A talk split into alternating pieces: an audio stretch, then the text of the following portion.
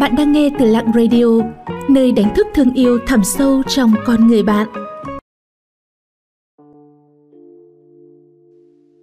Đời người sướng hay khổ, gói gọn trong sáu chữ này. Cổ nhân dùng cụm từ lao vào chỗ chết để mô tả một người si mê cố chấp vào thứ gì đó, không hiểu được việc buông xuống chính là tự tại và cần phải quay đầu đúng lúc người có trí huệ thì hiểu được vô vi, còn người ngốc nghếch lại tự trói buộc mình. Đời người được mô tả gói gọn trong sáu từ. Cầm lên được, buông xuống được. Cầm lên là một loại dũng khí. Sinh ra ở trên đời, mỗi người chúng ta đều phải gánh vác một số trách nhiệm và không thể bỏ lỡ những cơ hội để đạt được thành công. Khả năng nắm giữ cơ hội thể hiện một phần của lòng dũng cảm là dũng khí gánh chịu là sự kiên trì gánh vác những trách nhiệm nặng nề. Việc cầm lên được thuộc về trách nhiệm bản thân. Điều này cũng là sự ghi nhận và tôn trọng năng lực của chính mình. Churchill, người từng hai lần giữ chức Thủ tướng Anh, ông đã thực hiện theo câu nói này. Sự dũng cảm vĩ đại nhất chính là trách nhiệm. Ông hoạt động trong lực lượng pháo binh tại nước ngoài và bị bắt giam ở Nam Phi. Nhưng ông đã mạo hiểm tính mạng vượt ngục trốn thoát về nước Anh. Khi chiến tranh thế giới lần thứ hai bắt đầu, trong tình thế nguy cấp, ông đảm nhiệm chức vụ thủ tướng thời chiến và có một bài phát biểu thú vị. Cố gắng hết sức, sử dụng tất cả sức mạnh mà Chúa đã ban cho chúng ta để chiến đấu chống lại chế độ chuyên chế tàn bạo đen tối chưa từng có trong lịch sử nhân loại. Có thể nói, tinh thần trách nhiệm và sự dũng cảm của Churchill đã cứu nước Anh trong chiến tranh. Ông được người Anh bình chọn là người Anh vĩ đại nhất từ trước đến nay. Lý do Churchill được người Anh nhớ mãi và kinh ngưỡng là bởi ông đã sẵn lòng gánh chịu trách nhiệm nhiều hơn đồng thời bỏ ra tâm huyết nhiều hơn những đời thủ tướng khác. Ngày nay, mỗi chúng ta đều ít nhiều gánh vác trách nhiệm đối với gia đình, công việc. Nếu muốn duy trì gia đình tốt hơn, bạn cần phải chuẩn bị để đảm nhận nhiều trách nhiệm hơn những người khác. Muốn thành công trong công việc, bạn phải có khả năng chịu đựng và nỗ lực vượt qua khó khăn nhiều hơn người thất bại. Có thể buông xuống được. Ấy chính là cảnh giới. Chúng ta học cách cầm lên được để tìm kiếm cơ hội cho riêng mình, hướng về tương lai mà nỗ lực cố gắng.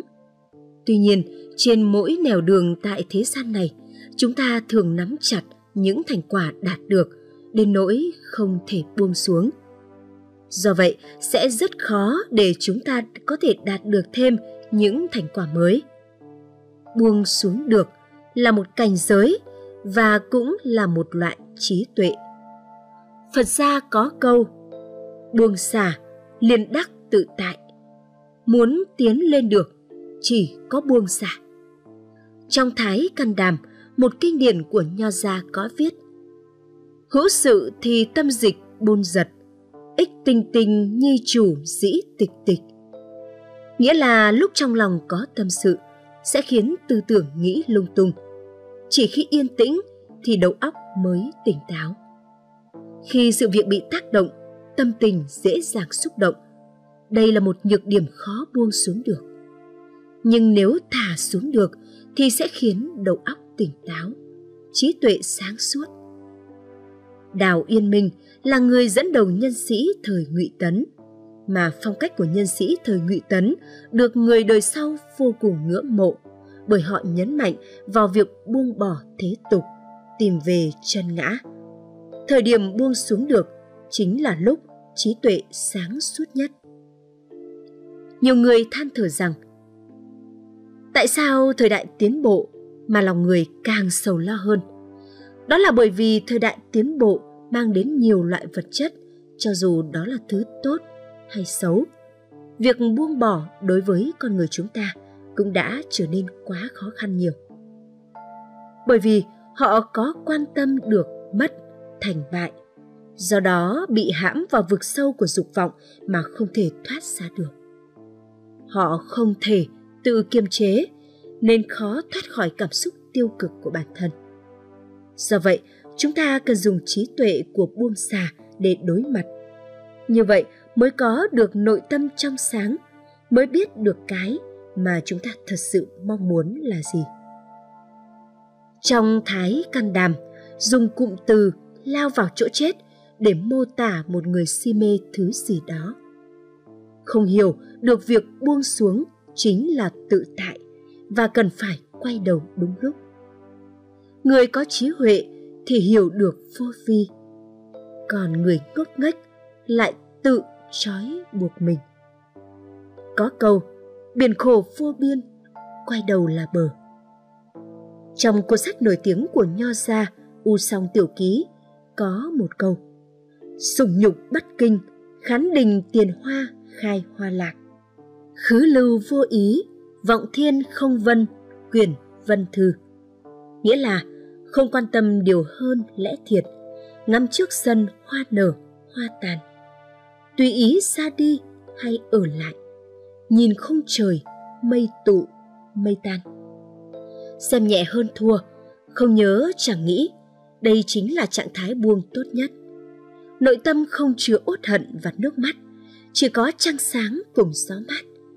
Chẳng nghĩ nhớ về quá khứ, buông xuống hết thảy dục vọng thế gian, thì con đường phía trước chỉ có thơ ca và những nơi xa đang đợi người một người đối mặt với bất cứ chuyện gì càng cần phải bình tĩnh hơn. Hơn nữa lại càng phải cầm lên được thì cũng cần buông xuống được. Trong xã hội, với đầy dẫy những biến động như ngày nay, người càng có khả năng trầm tĩnh thì càng thành công. Xin cảm ơn các bạn đã theo dõi và lắng nghe. Các bạn thấy nội dung của chủ đề hôm nay như thế nào ạ?